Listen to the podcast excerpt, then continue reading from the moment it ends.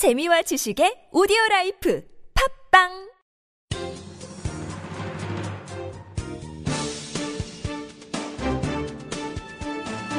일간 사설 4월 2일 목요일 한국 경제 사설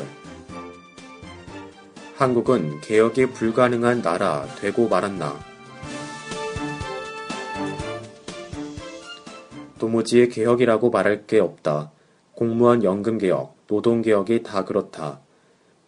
합의안을 만들기로 했던 시한이 지났는데도 여태 아무것도 나온 게 없다. 국회 공무원 연금 특위가 소위 대타협 기구로부터 공을 넘겨받아 오는 6일부터 재가동키로 하고 노사정위원회는 지금도 돌아가고 있다지만 시간을 더 줘봐야 의미 있는 합의가 이뤄질 것 같지 않다. 무엇보다 개혁 의지가 보이지 않는다. 한국 노총만 봐도 그렇다.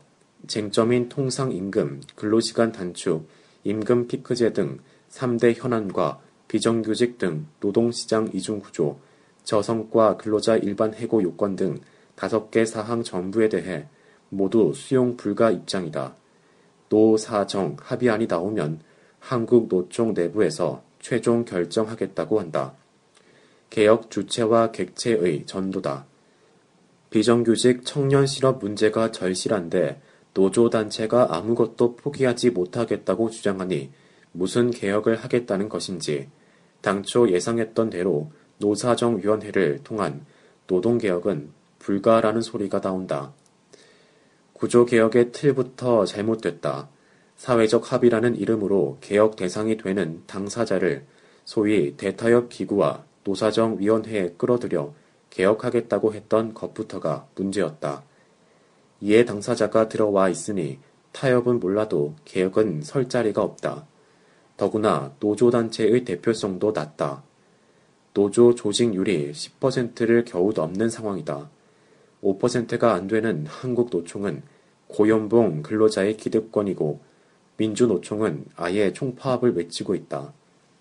전체 근로자의 90%인 일반 근로자의 목소리는 안 들리고 실업자와 비정규직은 아예 울타리 밖에 있다. 국회도 마찬가지다. 표를 의식하는 상황에서 개혁안은 의미가 없다. 새정치민주연합이 공무원 연금 핵심 수치를 공란으로 비운 해결한 대안을 제시하고 있는 게 그렇다. 국회 특위가 재가동해봐야 시간만 끌 뿐 성과를 기대할 수 없다. 사회적 합의라는 것이 오히려 개혁을 막고 집단적 이기적 투쟁의 빌미만 주는 꼴이다. 노조 단체는 90%의 근로자와 실업자는 외면한 채 귀족 노조를 대변하고 있다. 공무원들조차 재정 고갈이 뻔히 예상되는데도 기득권을 고집한다. 야당은 노사정이 합의해도 국회 법제화 과정에서 재논의가 필요하다고 말하고 있다. 끝없는 토론이 이어질 뿐이다. 국회는 개혁 불능의 조직이다. 무언가 합의안이 나오더라도 국민의 분노는 더 커질 것이다. 자율 개혁은 불가능하다. 또 위기를 맞아야 그때 개혁할 것인가.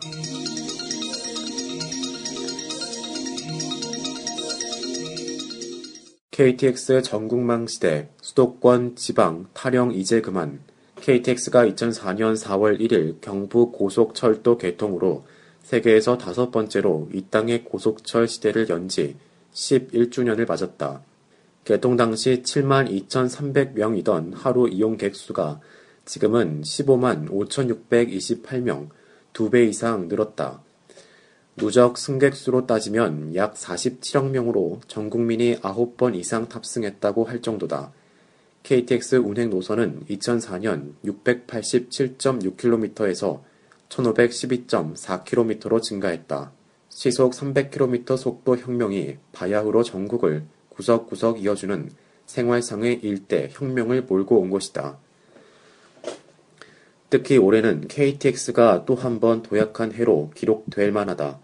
오송에서 광주 송정 간 호남 고속철도와 신경주에서 포항 간 직결선이 완공돼 오늘 개통한다. 이로써 서울에서 광주는 최단 1시간 33분, 서울에서 포항은 2시간 15분으로 단축돼 그야말로 반나절 생활권으로 바뀌었다. 벌써부터 부동산이 들썩이는 등 지역 경제에 상당한 파급 효과가 예상된다는 분석이다. 다른 지역도 관광 등 새로운 발전 기회를 받고 있음은 물론이다. 그러나 여전히 일각에서는 빨대 효과를 들먹이며 수도권에 대한 피해 의식에서 벗어나지 못하고 있다. 수도권 당일 쇼핑 등으로 지역 상권이 직격탄을 맞을 것이란 우려다.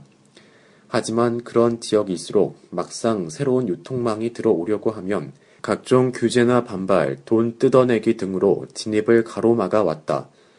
지역 간 경계를 허문 KTX 시대조차 1960년대에서 70년대 균형 발전 논리에 사로잡혀 있다는 건 안타까운 일이다.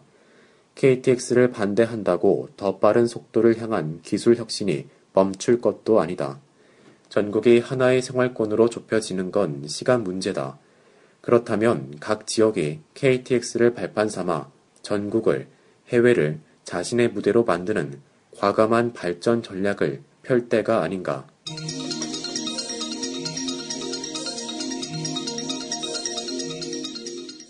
한국은행의 이상한 돈 찍어대기 누가 허락한 것인가? 한국은행이 발권력을 동원해 중소기업과 금융 공기업에 빌려준 대출금이 1년 새 66.5% 급증해 15조 3,661억 원에 달한다고 한다. 외환 위기 때보다도 많다. 중소기업 지원용 금융 중개 지원 대출이 11조 9,081억 원, 회사채 시장 정상화 명분으로 지난해 3월 정책금융공사에 빌려준 3조 4,590억 원이 그 내역이다. 아울러 한은이 주택금융공사에 4,450억 원, 수출입은행에 1조 1,650억 원을 출자한 것도 발권력에 의한 것이다. 무차별적이고 중립적이어야 할 중앙은행이 정부를 대신하는 차별적 선택적 지원에 동원되는 것은 깊이 우려할 대목이다. 문제는 이것으로 끝이 아니라는 점이다. 금융중개대출은 최근 5조 원이 증액돼 한도가 20조 원으로 늘어났다. 3년째 매년 한도가 늘어나고 있어 어디까지 불어날지 알 수 없다. 금융당국이 안심전환 대출을 40조 원으로 늘리면서 한은은 주택금융공사에도 2천억 원을 또 출자해야 할 판이다. 재정으로 할 일을 마치 예비군 동원하듯 한은을 끌어들인 셈이다. 정부가 한은법상 금융 안정 임무를 들어 요구한다지만 그런 식이면 발권력을 동원해 못할 일이 무엇이 있겠나. 하는 발권력은 조세 수입에 기반한 정부 재정 투입과는 전혀 다르다. 문자 그대로 고성능 인쇄 기계로 찍어내면 그만이다. 바로 그런 위험성 때문에 하는 법은 중앙은행의 중립성을 보장하고 있는 것이다. 변덕스런 정치권 고려에서 탈피해 통화 가치를 유지하라는 임무를 부여한 것도 그 때문이다. 돈이 가치를 지니는 것은 금으로 교환되거나 누군가의 땀과 눈물이 포함되어 있기 때문이다. 아무리 관리 통화 시대라 해도 발권력이 통제도 없이 남용돼선 안 된다.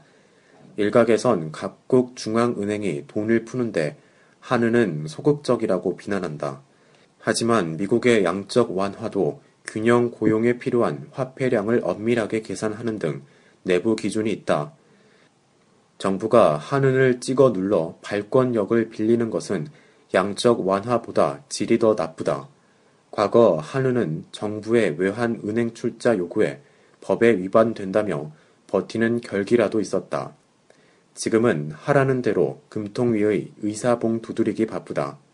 국회 심의조차 받지 않은 발권력을 누가 동원했나. 이럴 바엔 한은도 중소기업 서민대출 창구를 만드는 편이 낫지 않겠나.